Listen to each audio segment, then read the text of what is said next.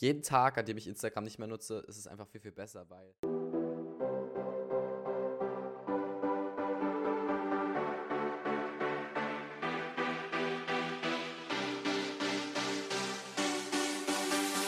Hallo und herzlich willkommen zur heutigen Folge dieses Podcasts. Und heute geht es einmal darum, wie ich so meinen Alltag manage, welche Apps ich so nutze und welche Gewohnheiten ich so in mein Leben implementiert habe, um die maximale Produktivität aus meinem Tag herauszuholen. Also beginnen wir ganz erstmal allgemein mit meinem Schulalltag. Wenn ich nämlich nicht gerade einen Lockdown hätte, dann stehe ich für gewöhnlich so 5.30 Uhr, 5.45 Uhr auf, bin so 15 Uhr ungefähr wieder zurück zu Hause und ruhe mich dann meist noch eine Stunde aus, esse Mittag und so weiter und so fort. Das heißt, von 5.30 Uhr bis 16 Uhr ist nur Schule und dann von 16 bis 18 Uhr ist es dann auch wieder Schule. Also sprich, ich bin dann zwar zu Hause, aber ich lerne, ich mache Hausaufgaben, ich bereite Sachen vor. Ihr wisst, wie es ist. Man muss immer irgendwas erledigen. Dann abendbrotig und bis 22 Uhr ist es dann meistens so, dass ich dann noch an irgendwas anderem arbeite. Also sprich, ich programmiere an einer meiner Apps weiter. Ich nehme vielleicht auch ein YouTube-Video auf, ich schneide ein YouTube-Video, wie auch immer. Irgendeiner dieser Tätigkeiten gehe ich dann meistens nach. Manchmal bin ich aber auch so K.O. von der Schule, dass ich dann mich einfach nur noch ein bisschen ausruhe. Am Wochenende, beziehungsweise im Lockdown, beziehungsweise in den Ferien sieht das dann aber ein bisschen anders aus. Und da ist es so, dass ich ungefähr 7 oder 8 Uhr aufstehe und mein Tag beginnt wie der Tag von den meisten von euch wahrscheinlich erstmal mit dem Griff zum Handy. Doch ich checke nicht Instagram, Facebook und Co. Nein, ich höre mir erstmal den Blink des Tages an. Denn der ein oder andere wird vielleicht schon mal in einer Folge von mir das gehört haben. Ich habe Blinkist auf meinem Handy und Blinkist ist eine App, die Kurzzusammenfassungen von Büchern vorstellt. Und dort kann man jeden Tag einen kostenlosen Blink hören und das mache ich dann immer morgens, um reinzukommen, um einfach noch ein bisschen im Bett zu liegen.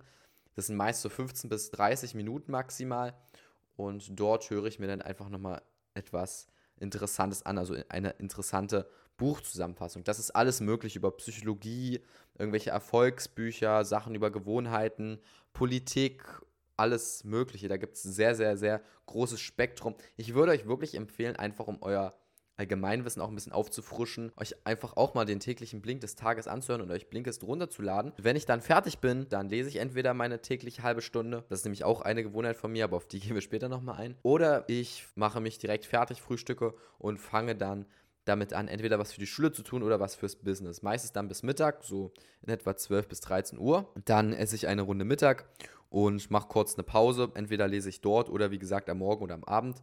Ich schaue zur Pause meistens eine Runde Netflix. Meine Pause ist meistens so ein bis eineinhalb Stunden lang. Länger aber meistens auch nicht. Wenn ich damit fertig bin, dann mache ich, das ist dann so in etwa 14, 15 Uhr, mache ich noch bis 18 Uhr was für die Schule oder was fürs Business bis zum Abendbrot und nach dem Abendbrot ruhe ich mich dann meistens nur noch aus. Es gibt natürlich Sonderfälle, vor allem in Klausurenphasen, an denen man dann keine Zeit hat, irgendwie sich nochmal auszuruhen oder wenn doch nochmal ein YouTube-Video produziert werden muss, dann mache ich auch da des Öfteren was, aber nach dem Abendbrot ist meistens so die Zeit, in der ich dann einfach nur noch im Bett liege, eine Runde zocke oder auch einen Film auf Netflix schaue oder eine Serie. Und das war es auch schon mal so zu meinem groben Tagesablauf. Und so kommen wir nämlich auch zu dem nächsten wichtigen Part, nämlich den Gewohnheiten. Ich habe natürlich schon den Blink des Tages angesprochen, doch es gibt natürlich noch weitere. Also, wie gesagt, den Blink des Tages ist eine Gewohnheit von mir, jeden Tag eine halbe Stunde zu lesen. Da muss man aber auch sagen, dass ich Tage habe, an denen lese ich nicht eine halbe Stunde, sondern da lese ich mal keine halbe Stunde, aber dafür lese ich dann am Tag darauf eine Stunde. Das heißt, so, dass sich das immer in etwa ein bisschen ausgleicht. Eine andere Sache ist, dass ich einen Erfolgsjournal führe. Das bedeutet, dass ich am Ende jeder Woche, manche machen das auch am Ende jeden Tages, in dieses Erfolgsjournal eintrage, was ich an dem jeweiligen Tag erreicht habe, was ich so für Aufgaben abhaken konnte und was ich in der nächsten Woche erreichen möchte. Das mache ich am Ende jeder Woche, am Ende jeden Monats, am Ende jeden Halbjahres und am Ende jeden Jahres, damit ich einfach super reflektieren kann, okay, was für Gewohnheiten möchtest du noch in dein Leben implementieren? Was hast du schon geschafft? Auch bezüglich der Aufgaben ist es eine sehr gute Methode, einfach den Überblick zu behalten, wie produktiv bin ich im Moment.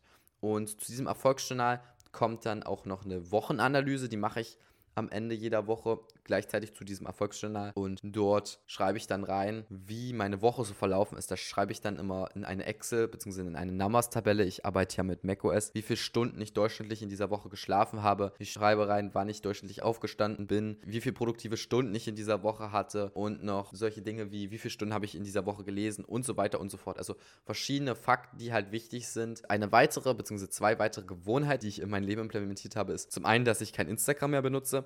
Ich habe zwar einen Instagram-Account, doch auf diesen schaue ich vielleicht maximal alle drei, vier Wochen einmal rein, um zu schauen, ob irgendwer etwas Wichtiges geschrieben hat aber dort bin ich auch nicht aktiv. Ich poste nichts, ich habe nichts in meiner Story, ich like nichts.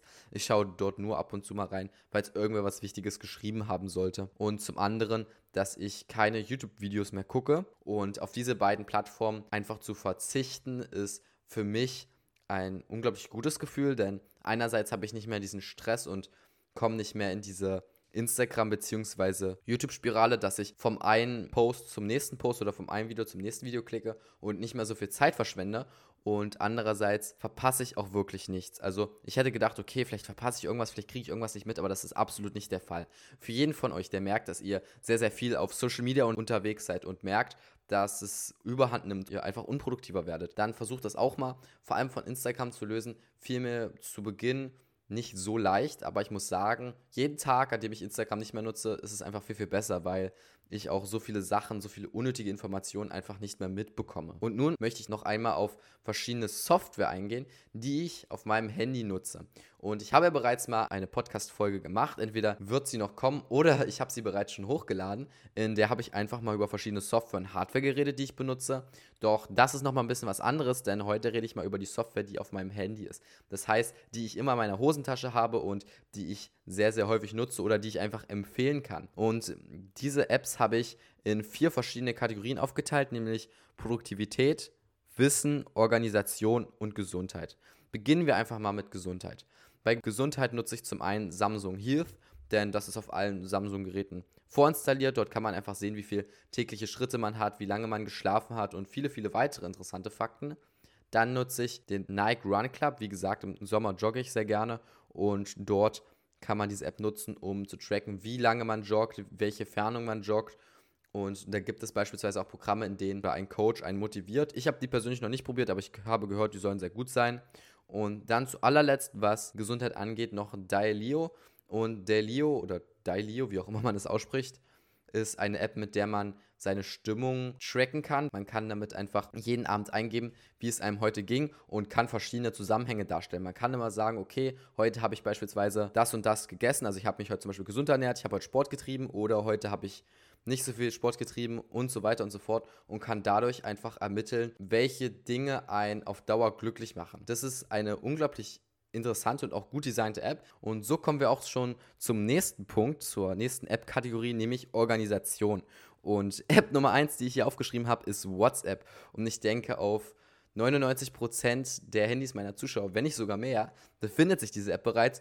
Und über WhatsApp ist es einfach möglich, ich denke, ihr wisst, was ich meine, mit Hilfe von Gruppen beispielsweise Schuldinge viel, viel schneller zu organisieren, einfach mal schnell Anrufe zu machen und so weiter und so fort und auch immer up to date zu bleiben. Die nächste App, die ich jetzt vorstellen möchte, ist Todoist. Und mit Todoist ist es unglaublich einfach, verschiedene Aufgaben zu erstellen und zu managen. Und in Todoist hat man beispielsweise die Möglichkeit, Aufgaben in bestimmte Kategorien zu ordnen. Man kann ihnen ein Datum zuweisen, an dem die Aufgabe erledigt werden soll. Man wird dann auch daran erinnert und noch viele, viele weitere Dinge. Und wenn ihr jetzt Interesse habt, euch diese ganzen Apps runterzuladen, muss ich noch dazu erwähnen, das habe ich bereits vergessen, dass all diese Apps, die ich hier aufzähle, komplett kostenlos sind. Und Todoist lässt sich außerdem über mehrere Geräte hinweg synchronisieren, was auch ich nutze. Das heißt, ich habe Todoist sowohl auf meinem Handy als auch auf meinem Laptop und so habe ich überall die Möglichkeit, verschiedene Aufgaben zu bearbeiten, abzuhaken und einfach besser zu managen. Eine weitere App, die mir bei der Organisation unglaublich hilft, ist Google Kalender. Und Google Kalender lässt sich auch mit Todoist verbinden, was auch sehr nützlich ist.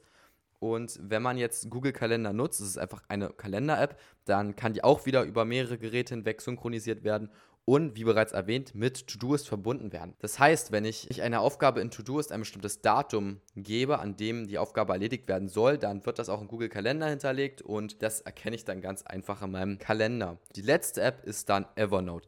Ich denke, einige von euch werden Evernote vielleicht sogar schon kennen, denn Evernote ist eine sehr, sehr gute App, um Notizen zu managen.